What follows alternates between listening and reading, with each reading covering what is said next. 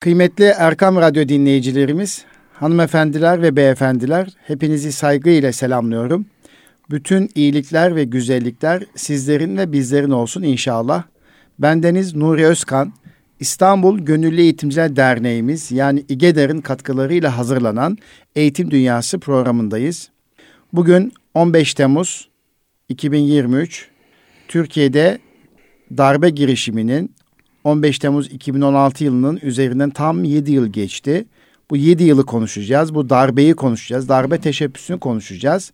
Tabii bugün 15 Temmuz 2023 tarihi Demokrasi ve Milli Birlik Günü olarak o günden itibaren anılıyor ve kutlanıyor ve Türkiye için bir resmi tatil. Tabii 15 Temmuz'da kutlanan bir resmi tatil olarak da milli bayramlar ve dini bayramlar ve özel günlerimizde bazı olayları hatırlamaya ihtiyaç var. Bu olayları hatırlarken olayın eğitimsel boyutuyla hatırlamaya ihtiyaç var. Bu şekle nasıl gelindi, nasıl bir sıkıntıdan, beladan kurtulduk? Tabii ki bunların hepsini misafirlerimizle birlikte değerlendiriyor olacağız. Öncelikle 15 Temmuz 2016 tarihinde o milletin zaferinde vermiş olduğumuz şehitlerimizi rahmetle, minnetle anıyoruz. Ve gazilerimizi şükranla teşekkür ediyoruz. Onlara şükranlarımızı sunuyoruz. Cenab-ı Hak şehitlerimize rahmet eylesin. Milletimize bu darbe teşebbüsüne buna benzer olayları bir daha göstermesin diyoruz. Kıymetli Erkam Radyo dinleyicilerimiz, 15 Temmuz Demokrasi ve Milli Birlik Günü münasebetiyle bu sohbetimizi kimlerle gerçekleştireceğiz? Yine eğitimci arkadaşlarımızla, eğitimci ve eğitim yöneticisi arkadaşlarımızla biz bu konuyu değerlendireceğiz. Çünkü Eğitim Dünyası programında 15 Temmuz olaylarının arka planında eğitim müesseseleri var. Bazı kurum ve kuruluşlar var. Bir 40 yıllık bir macera, bir hikaye var. Bizler de olayın bu boyutuyla bakmaya çalışacağız. Ama olayı da bazı boyutlarıyla hatırlamak istiyoruz. Kazanımlarını da hatırlamak istiyoruz. Milletin zaferi açısından kazanımlarını hatırlamak istiyoruz. Eğitimci Sayın İbrahim Orhan Beyefendi ve eğitimci Sayın Göksel Orhan Beyefendi ile birlikte Demokrasi ve Milli Birlik Günü olarak adlandırılan 15 Temmuz 2016 milletin zaferini bugün hep birlikte konuşacağız, değerlendiriyor olacağız. Evet, öncelikle misafirlerimize, önce İbrahim Bey hoş geldin, safa getirdiniz diyorum. Hoş bulduk, teşekkür ederim. Çok sağ olun, sizler de iyisiniz. Teşekkür ederim.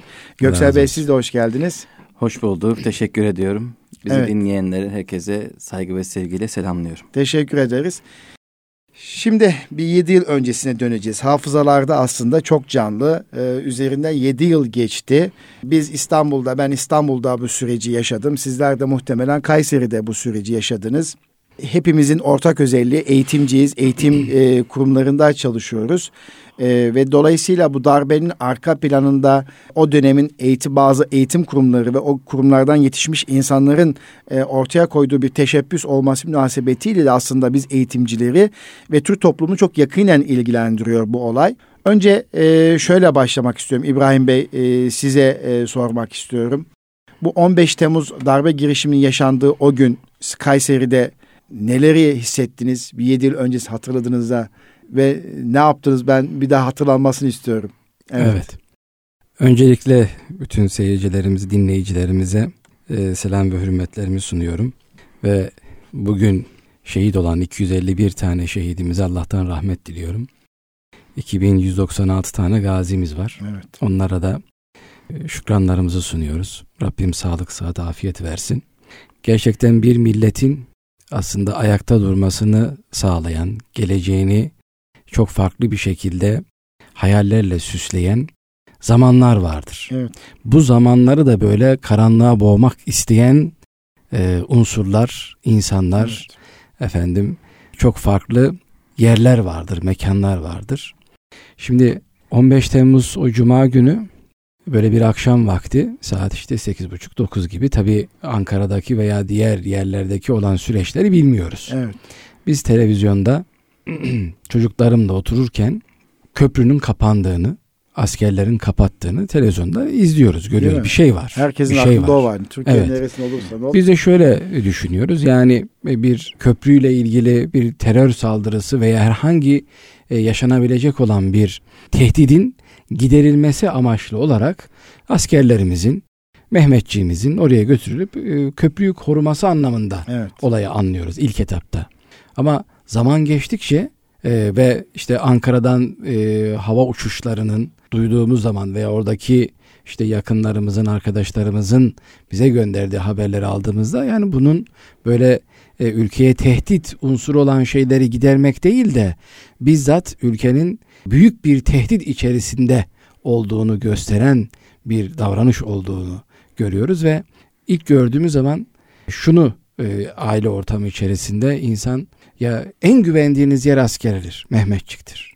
Bu Mehmetçiğimizi bu anlamda, bu üniformanın bu anlamda kullanılmasını düşündüğünüz anda gerçekten inanılmaz bir üzüntü, keder ve korku içerisine giriyorsunuz. Size güvenlik unsuru olan bir yapının sizde oluşturduğu bir korku, ailenizde oluşturduğu bir korku gerçekten bazen tarif edilmez duygular içerisine sürüklüyor. Ve aklınıza şu geliyor: böyle insanların, daha doğrusu milletin güvenini oluşturacak olan bir kurumu nasıl olur da böyle korku ve tehdit içerisinde insanlara yönelik bir yapıya dönüştürebileceğine inanamıyorsunuz. Ve o esnada bin bir türlü şey aklınıza geliyor. Ne olacak? Ve o görüntüleri izledikten sonra hep şu şey aklıma gelmişti. Bir yerde toplanıp meydanda olabilir, Cumhurbaşkanımızın bir çağrısı olabilir. Yani böyle bir şey bekliyorsun. Ben öyle bekledim. Evet. Öyle bekledim. Hatta aileme ben o zaman bir meydana gidelim, İşte bildiğimiz, tanıdığımız insanları aramaya çalışıyorsun. Bir şey yapmak lazım. Bir şey yapmak lazım. Ne böyle tuhaf olaylar oluyor. Aynen. Ama evet. Yani bu vatan 3-5 tane kendini bilmeze teslim edilecek kadar ucuz bir yer değil. Bu vatan kendi bağımsızlığını ve kendi istiklalinin bedelini ödeyerek kazanılmış olan bir vatan. Yani böyle birilerinin böyle lüksüne vermiş olduğu, keyfine vermiş olduğu bir yer değil. Her bir karış toprağı şehit kanlarıyla sulanmış ve bedeli ağır bir şekilde ödenmiş olan bir vatan. Evet. Böyle ucuzuna teslim edilecek olan bir yer değil. O yüzden bir şey yapmak lazım. Bir şey yapmak lazım. Bir hareket. Yani olayı anladık. Yani bu devlet içerisinde. Bunu düşünürken şöyle düşman saldırısına uğramıyorsun. Kendi içinden birisi haince saldırıyor ve diyorsun ki ben yerimde durmamalıyım, bir şeyler yapmalıyım. O da çok garip bir şey değil mi? Kesinlikle. Garip bir duygu. Kime ne yapacağını şaşırıyorsun. Yani karşında sizin en değer vermiş olduğunuz bir kurumun üniformasına girmiş bir kişiler var ve siz onlara karşı ne yapalım diye düşünüyorsunuz. Öyle bir karmaşa içerisinde bir durum. Zaten ve ne oldu ki de yapılıyor bu darbe teşhisi? Evet, acaba ne hak ettik? Ekonomik kriz mi? Ne var ülkede? Yani tabii hemen şey, yani 17-25 Aralık'a gidiyorsunuz. Diyorsunuz ki Türkiye'de bir oyun çevriliyor. Bir şey yapıyorlar. Ve bunun sayesinde ülkeyi başka ülkelere, başka mekanlara, başka mihraklara, yerlere, bu ülkeyi farklı bir şekilde teslim edecekler. Ve o zaman sizin hem İnancınız hem milli duygularınız harekete geçiyor ve bir şey yapmamız lazım. Bir şey yapmamız lazım. İnanın böyle çocukların gözlerindeki, bunu yaşatmaya hiçbir kimsenin hakkı yok. Bu ülkenin çocuklarına, bu ülkenin gelecek nesline böyle bir korkuyu, endişeyi hiçbir kimsenin yaşatmaya hakkı yok. O düşünce içerisinde iken Cumhurbaşkanımızın telefonu, daha doğrusu o mesajı, çağrısı, insanların içerisindeki olan o vatan, millet ve bayrak aşkının, sevdasının harekete geçmesiyle birlikte. O çağrıdan önce Binali Yıldırım'ın bir telefonla bir erişim sağlanmıştı. İşte bir takım askerlerin kalkışma hareketi suçtur, kışlaların dönmeleri falan diye, ama asıl meydanlara daveti Sayın Cumhurbaşkanımız Hande Fırat'ın değil mi? CNN Türk'teki telefonla FaceTime mı diyorlar ona, o şekilde. O çok ilginçti. O anı hiç unutamıyorum. Bağlantısı. 12 falan biraz geçiyor diye 12'ye mi geliyor? Çünkü öyle bir şeydi. TRT'deki darbeyle ilgili bildiri okunmuştu. Yani sokağa çıkma, sıkı yönetimle ilgili bildirinin okunması akabinde, öyle hatırlıyorum, yanlış hatırlamıyorsam, akabinde ortaya çıkan bir durum ve ben meydana gittiğimde o gün akşam vakti gittiğimde ciddi bir hareket, ciddi bir insanların yönelimi ve o zaman şunu söylemiştim. Yani Talas'tan oturmuş olduğum yerde meydana giderken ki o konvoyu, o araç trafiğini görünce aynen şunu söyledim. Türkiye eski Türkiye değil.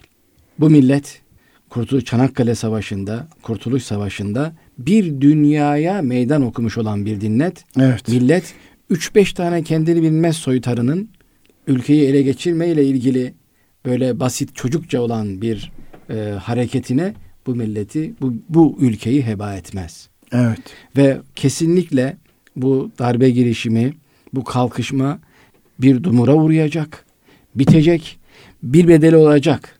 Bu belli. Niye? Çünkü karşı taraftaki insanlar, karşı taraftaki güruh bunu bir inanç meselesi olarak yapıyor. Mankurtlaşmış olan zihinler, baktığınız zaman bu Hasan Sabbah zamanı hep anlatılır ya, yani bir takım işte maddeler kullandırılarak insanların beyinleri, zihinleri ve kalpleri uyuşturulmuş olan bir karşında robot meydana geliyor. Ve sizin söylemiş olduğunuz şeyleri herhangi bir skaladan geçirmeden, değerlendirmeden geçirmeden bir robot komutu ile yapıyorlar. Ve bunun da bir bedeli olacak haliyle. Burada şu aklıma geldi. Hani şimdi bu darbe teşebbüsünde bulunan ve bunu organize edenler eğitilmiş bir grup. Evet. Değil mi? Birkaç tane diploması olan bir grup. Osmanlı döneminin son zamanlarında da bu coğrafyada hayali olan ülkeler önce eğitim kurumları açarak bu milletin kültürünü, ahlakını, dinini, diyanetini bozarak ve bir takım zeki çocukları bir okullara toparlayarak başladılar. Amerikan kolejleri gibi işte şu anda uzantıları devam ediyor. Hatta o milli mücadele döneminde bile içten içe işte Kastamonu'daki, Kayseri'deki, İstanbul'daki bazı okulların silah deposu kullanıldığı, milli mücadeleye karşı silah deposu kullanıldığı düşünülür. Şimdi tarih tekerrürden ibarettir diye bakıyorum hadiseye ben. Yine birileri tarafından beslenmiş bazı eğitim kurumlarından mezun olan çocuklar, demek ki sizin dediğiniz gibi zihinleri bir yere teslim edilmiş, emanet edilmiş bu çocuklar F-16 uçağındaki düğmeye nereyi bombaladığına bakmaksızın basabiliyor. Veya işte Boğaz Köprüsü'nde, yeni adı 15 Temmuz Köprüsü'nde kime silah sıktığını düşünmeden aldığı bir talimat gereği o kişiye silahını sıkabiliyor. Dolayısıyla burada aslında yine bir eğitime iş çıkıyor. Burayı bir analiz etmek lazım diye düşünüyorum. Şöyle, Necip Fazıl, rahmetli Necip Fazıl Üstad'ın güzel bir tespiti vardır. Batı'nın sömürgesini, Afrika'da ve doğudaki sömürgelerini meşrulaştırmak için yapmış olduğu en önemli adımlardan bir tanesi, bulundukları, daha doğrusu sömürge edecekleri, sömürecekleri ülkelerde sahte aydınlar oluştururlar. Değil mi? Sahte aydınlar. Sahte aydınlar ülkedeki gidişatı, daha doğrusu ülkedeki durumu çok daha farklı göstererek Batı'nın o ülkede yapmış olduğu şeyleri meşrulaştırırlar diye bir tespiti vardır. Evet. Ve bu sahte aydınlar birçok Batı'nın kendi, özellikle o sömürge ülkelerinde oluşturmak istedikleri değerleri ve yapıları meşrulaştırmak adına birçok argüman üretirler. Evet. Ben de bunu şuna benzetirim.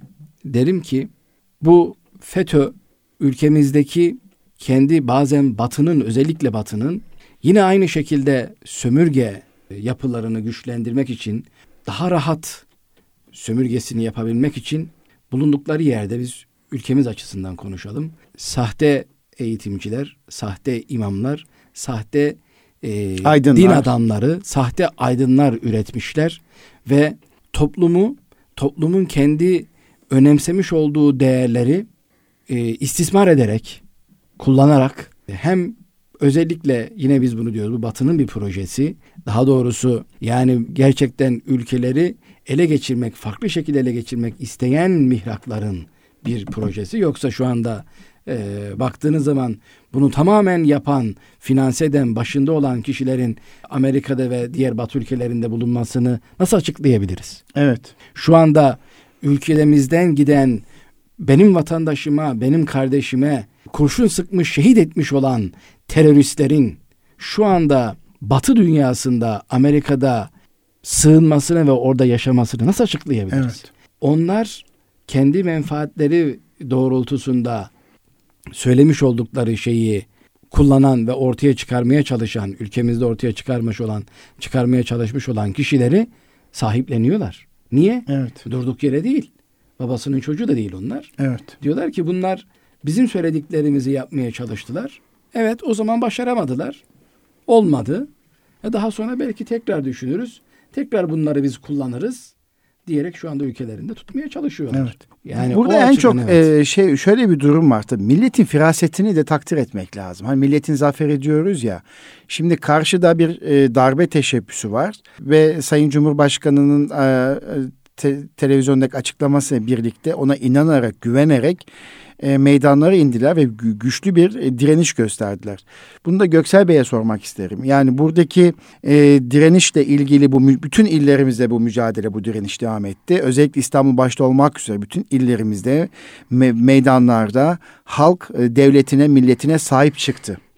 Evet. Burayı değerlendirirseniz Göksel Beyciğim, buradan biz ne gibi dersler çıkartalım, ne düşünelim, orayı nasıl tanımlayalım?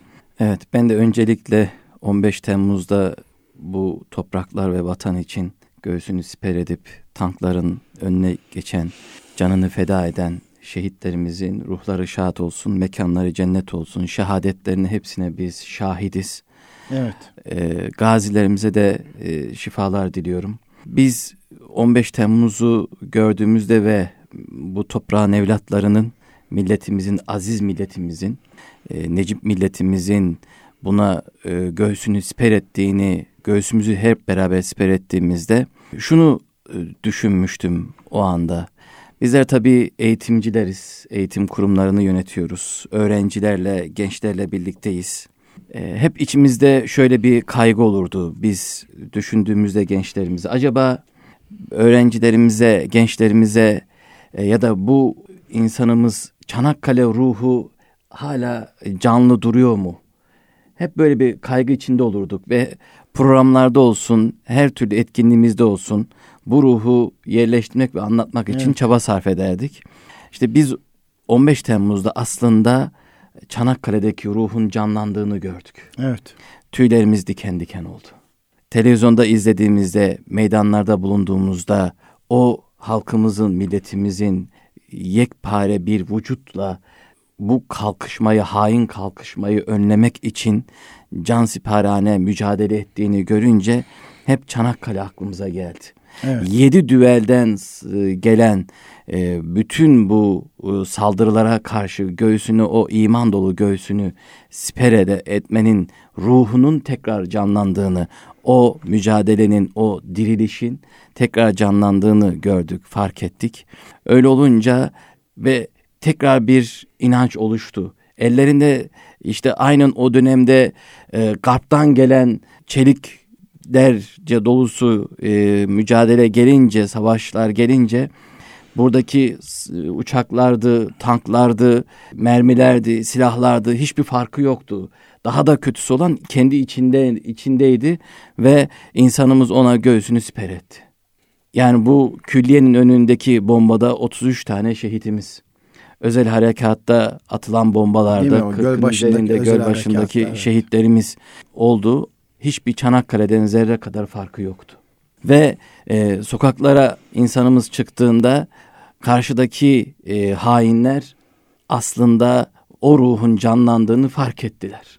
Ve bu işin gerçekleşmeyeceğini de fark etmeye başlayınca geri adım atmaya başladılar.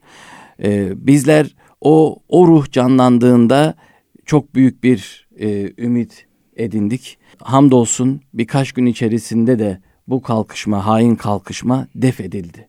Çok geri püskürtüldü ve bizler de hem okulumuzda eğitimci olarak okulumuzun her etkinliğinde, okulumuzun koridorunda, her şeyde bu ruhu tekrar anlatma yönünü kendimize görev edindik. Çünkü aslında tarih yer yer tekerrür ediyordu. Biraz önce bahsettiğimiz gibi sahte aydınlar olsun, sahte insanlar, yazarlar olsun, ülkemizin haince kalkışmasında etkili olan kişilerdi. Zamanında bir örnek vermek istiyorum. Nasıl bir tarih tekerrür ediyor bu gibi şeylerde? Onun için teyakkuzda olmak gerekir her zaman. 2. Abdülhamit zamanında ki aydınlar da Avrupa'nın Osmanlı'ya karşı olduğunu düşünüyorlardı. Ve Osmanlı'ya karşı olduğunu, özellikle 2. Abdülhamid'e karşı olduğunu düşünüyorlardı ve 2. Abdülhamid'i devirmek istiyorlardı. Enteresandır, işte Ahmet İhsan Tokgöz'ün matbuat hatıralarında anlatıyor. aydınların özelliğini vurgularken diyor ki İngiliz sefirlerini taşıyan at arabalı araçlarda bizim aydınlar kendilerini onlara at yerine koşacak kadar tabi olduklarını vurguluyor. Bakın ne kadar aslında alçaldıklarını da söylüyor.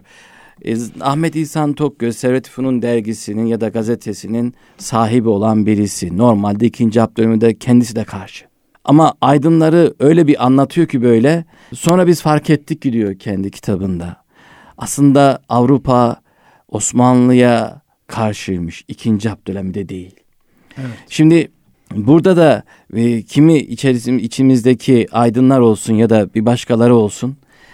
Bu gibi şeylerde karşı olduklarını yani aslında yönü ve hedefi iyi belirlemek lazım. Evet. Yoksa biz yanlış yöne bakıyoruz. İşte Atilla İlhan da söylüyor zaten aydınlarla ilgili bu noktadaki batılı aydınların kimi haince ajan olduklarını söylediklerini vurguluyor.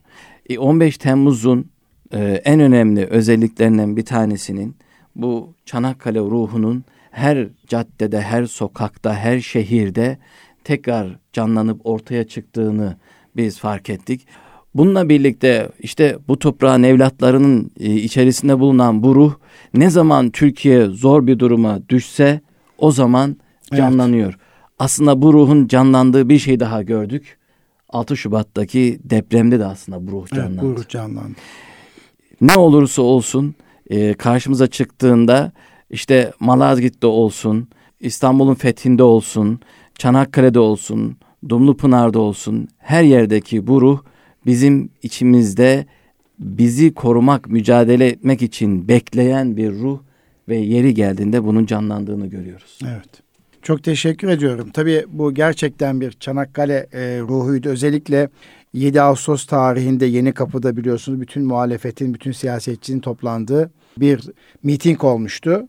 Ülke yek vücut olmuştu. Aslında o dünya büyük bir mesajdı. Gerçekten büyük bir mesajdı. Biz bu birlik ve beraberliği sizin de dediğiniz gibi 6 Şubat 2023 tarihinde Kahramanmaraş merkezli depremde de gördük. 7'den 77 yaşına kadar herkes tek yürek oldu. Biz zor anlarda bir araya gelebilecek bir milletiz. Ama bütün bu süreçte bu milli birlik ve beraberliğimizi bozmak isteyen mihraklara karşı da çok dikkatli olmak gerekiyor. Bu mihraklar içimizden ve dışımızdan sürekli saldırı altında olacağımız kesin. Bu basın yoluyla, televizyon yoluyla, kanal yoluyla, işte sosyal medya üzerinden birçok mecradan bu kadim topraklarda yaşayan bu asil milletin evlatlarına bu saldırı devam ediyor. Evet, bir de şunu özellikle vurgulamak lazım. Biz unutmak, unutturulmak istenebilir. Hatırlamak, sevmek, hatırlamak, mücadele etmektir. Evet. Ondan dolayı devamlı biz bunu diri tutmalıyız. Bizim eğitimciler olarak bizim üzerimize düşen en büyük görev bunu 2016'da 15 Temmuz'dan sonraki zihinlerimizdeki heyecanı diriliğiyle birlikte daim ettirmek gerekiyor. Evet. Kimileri bunu bir bakarsınız unutturmak isteyebilirler ama biz bunun üzerimize en büyük düşen görev gençlerimizin zihinlerine ilmek ilmek, gönüllerine nakış nakış aynen işlemeye devam etmeliyiz. Evet. Buradan şöyle bir soruyu İbrahim Bey'e sormak istiyorum. Dedi ya Göksel Bey unutturmamamız lazım diye. Üzerinden 7 yıl geçti. Tabii 15 Temmuz tarihinde Demokrasi ve Milli Birlik Günü olarak bir takım etkinlikler yapılıyor. Bununla birlikte yine bir takım güruh, cenah ve siyasi partilerde bunun bir senaryo olduğundan bahsederek unutturmaya çalışıyorlar veya farklı mecraya çekmeye çalışıyorlar. Bu konuda tabii yurt dışına kaçmış o ülkelerde bazı ülkelerde mihraklanmış bu FETÖ mensubu üyelerin de sosyal medyadan bu anlamda kurguları var. Sorum şu olsun İbrahim Bey. Peki nasıl unutturmayacağız? Evet. Eğitim açısından, sinema sektörü açısından neleri yaparsak biz bu tarihi olayı, kötü olayı ama belki bununla birlikte millete büyük kazanımlar sağlayan bu olayı nasıl unutturmamamız lazım? Buyurun efendim. Evet, teşekkür ediyorum.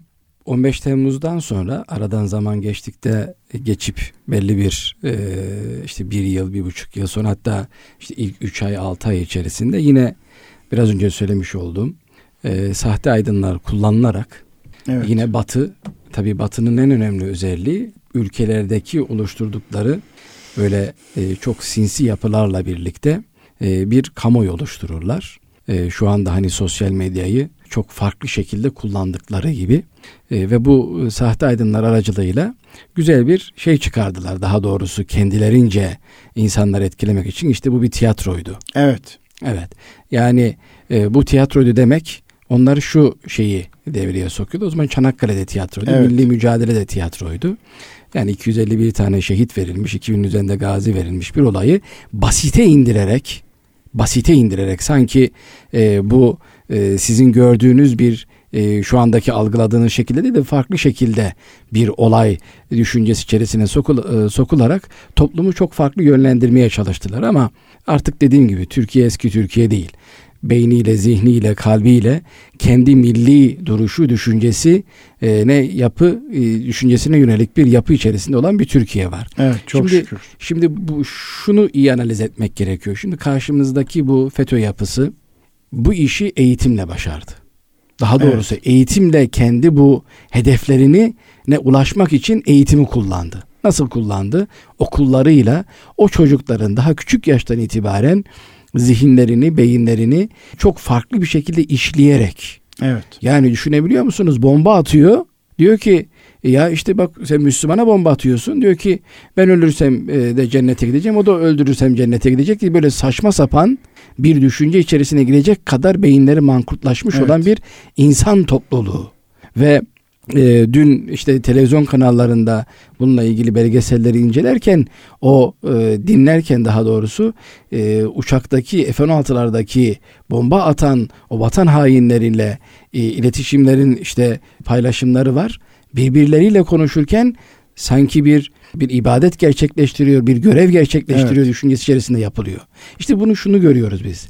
Demek ki bu bize çok büyük bir ders. Çok büyük Bizler bir ders. De eğitimi kullanarak çocuklarımızda, öğrencilerimizde vatan, millet ve milletin iradesinin gücünü ve sahiplenmenin ne kadar önemli olduğunu anlamamız lazım. Evet. Bundan dolayı yıllar öncesinde, daha doğrusu bundan 4-5 yıl önce herhalde ilgili makamlara bir proje göndermiştim. Demiştim ki 15 Temmuz milli bir eğitim enstitüsü kuralım. Evet. Ne yapsın bu 15 Temmuz eğitim enstitüsü? Bu üniversitede açılan bir enstitü olsun. Bu eğitim enstitüleri sosyal bilimler ve diğer liselerle irtibatlı, üniversiteyle irtibatlı bir enstitü olsun ve bu enstitü bilimsel olarak da bunu araştırıp makaleler üretsin. Değil mi? Ne yapsın?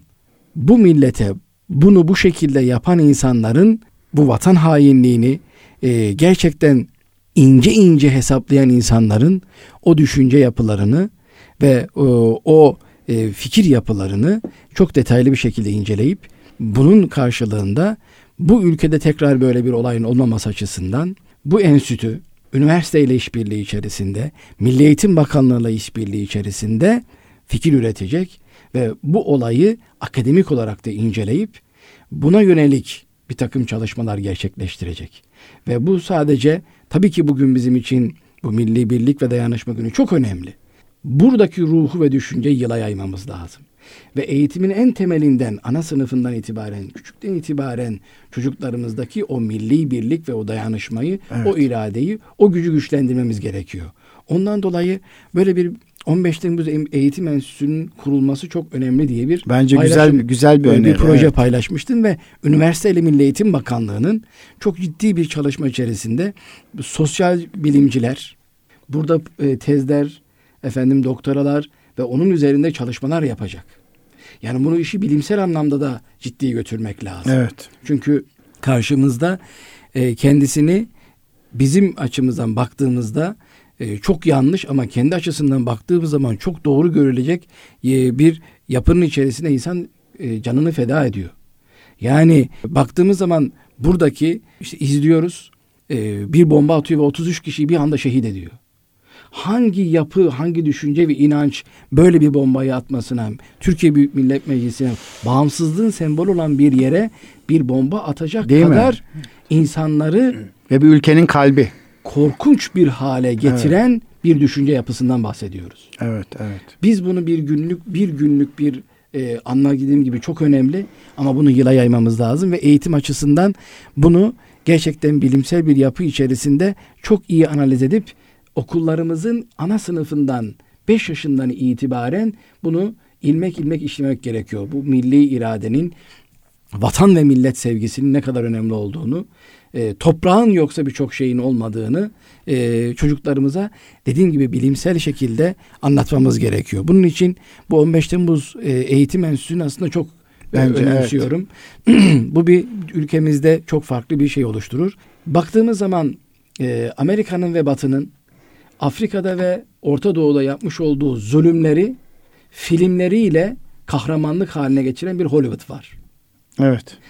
Bizler birçok çocuğumuz izlediği zaman siz daha anlatmadan onda bir yargı oluşturuyor. Evet. Sinema sektörü böyle. Bazen sizin 100 derste veremediğinizi bir saatte veriyor. 10 dakikadaki evet. videoda veriyor. Bundan dolayı bizim şu anda çok güzel filmler yapılıyor. Bunu devam ettirip kesintiye uğratmaksızın. 15 Temmuz'la ilgili ne şey var? Film çekildi mi hiç? Hatırlayamıyorum. Şimdi işte bugün de yayınlanacak. Öyle mi? Evet. Bugün akşam da yayınlanacak.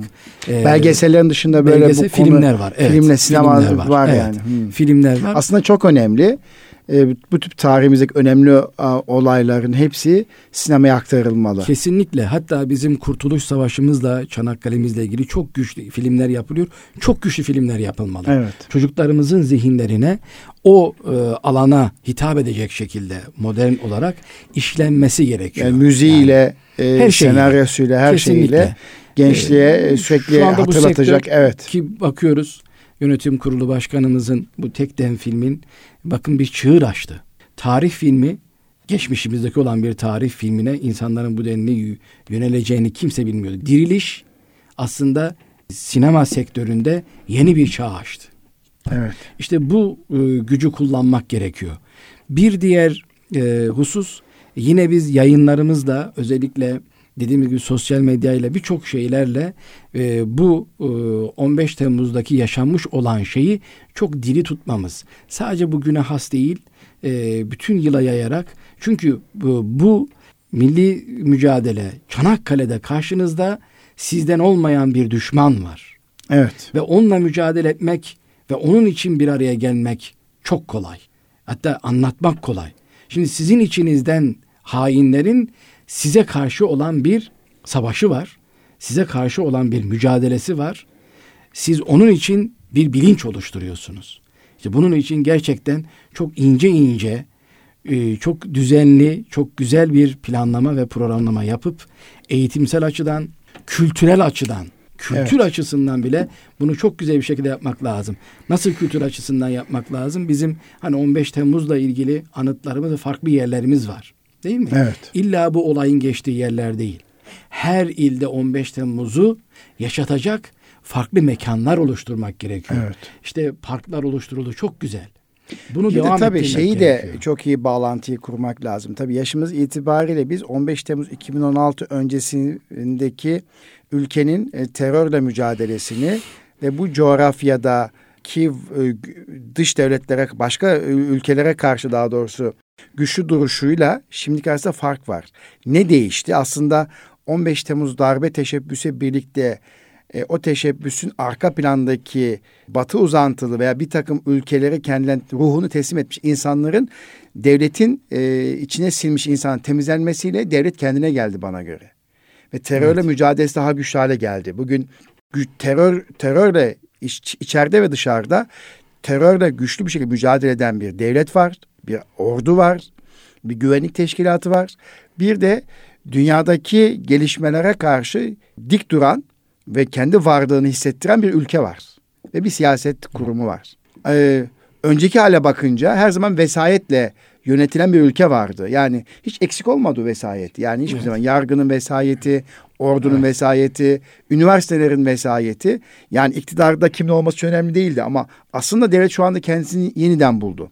Bazı mekanizmalarda bir şeyler var, gevşeme var tabii elbette. Bu da benim eleştirdiğim nokta. Devlette adam yetiştirme şekli, usulü, adabı biraz şeye uğradı. Ama birden düşünün ki devletin içinde ciddi bir temizlik yapıyorsunuz. Bütün kurumlarda kesinlikle temizlik yapıyorsunuz. Kesinlikle. Yapınca yeni aldığınız kişiler, kamu personeli ve memuriyeti aldığınız kişiler tabii bu devletin adabını, kültürünü bilmiyor. Bunlara da bir an önce bunu öğretmek lazım. Devletin de bir adabı, kültürü ve duruşu olur.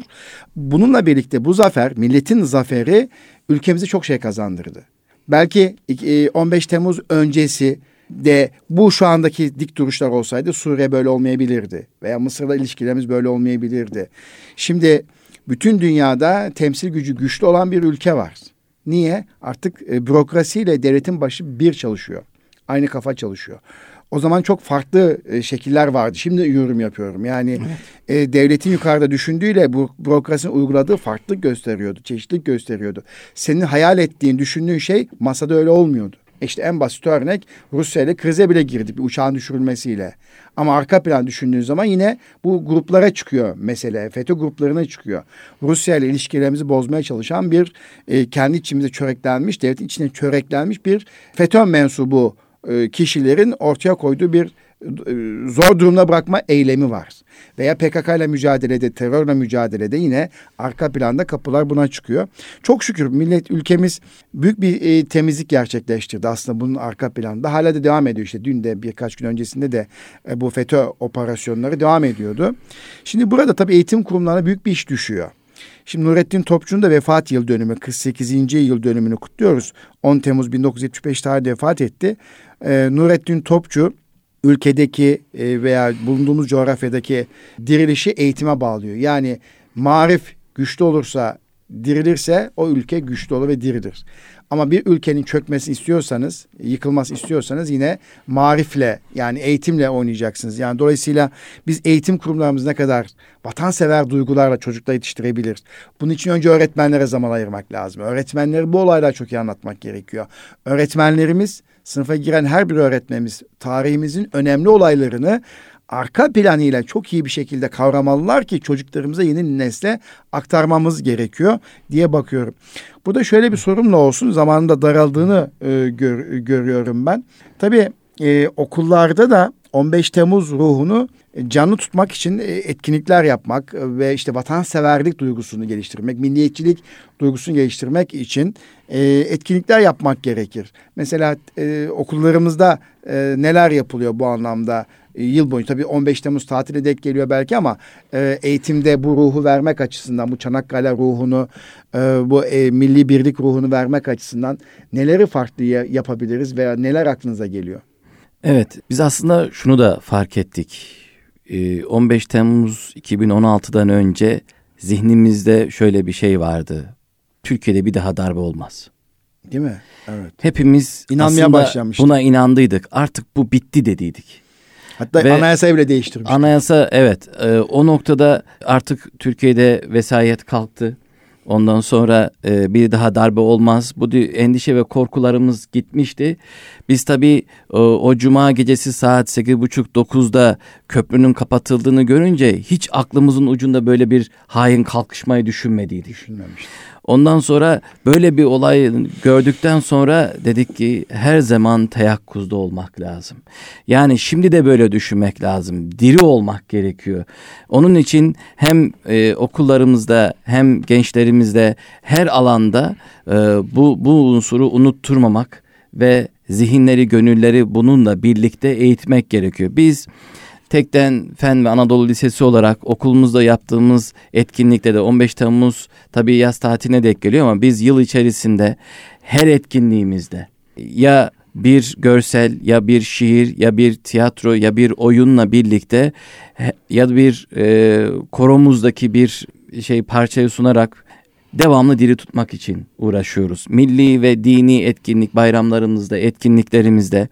Hatta bir etkinliğimiz var. Tekden Öğrenci Meclisi diye bir etkinliğimiz var.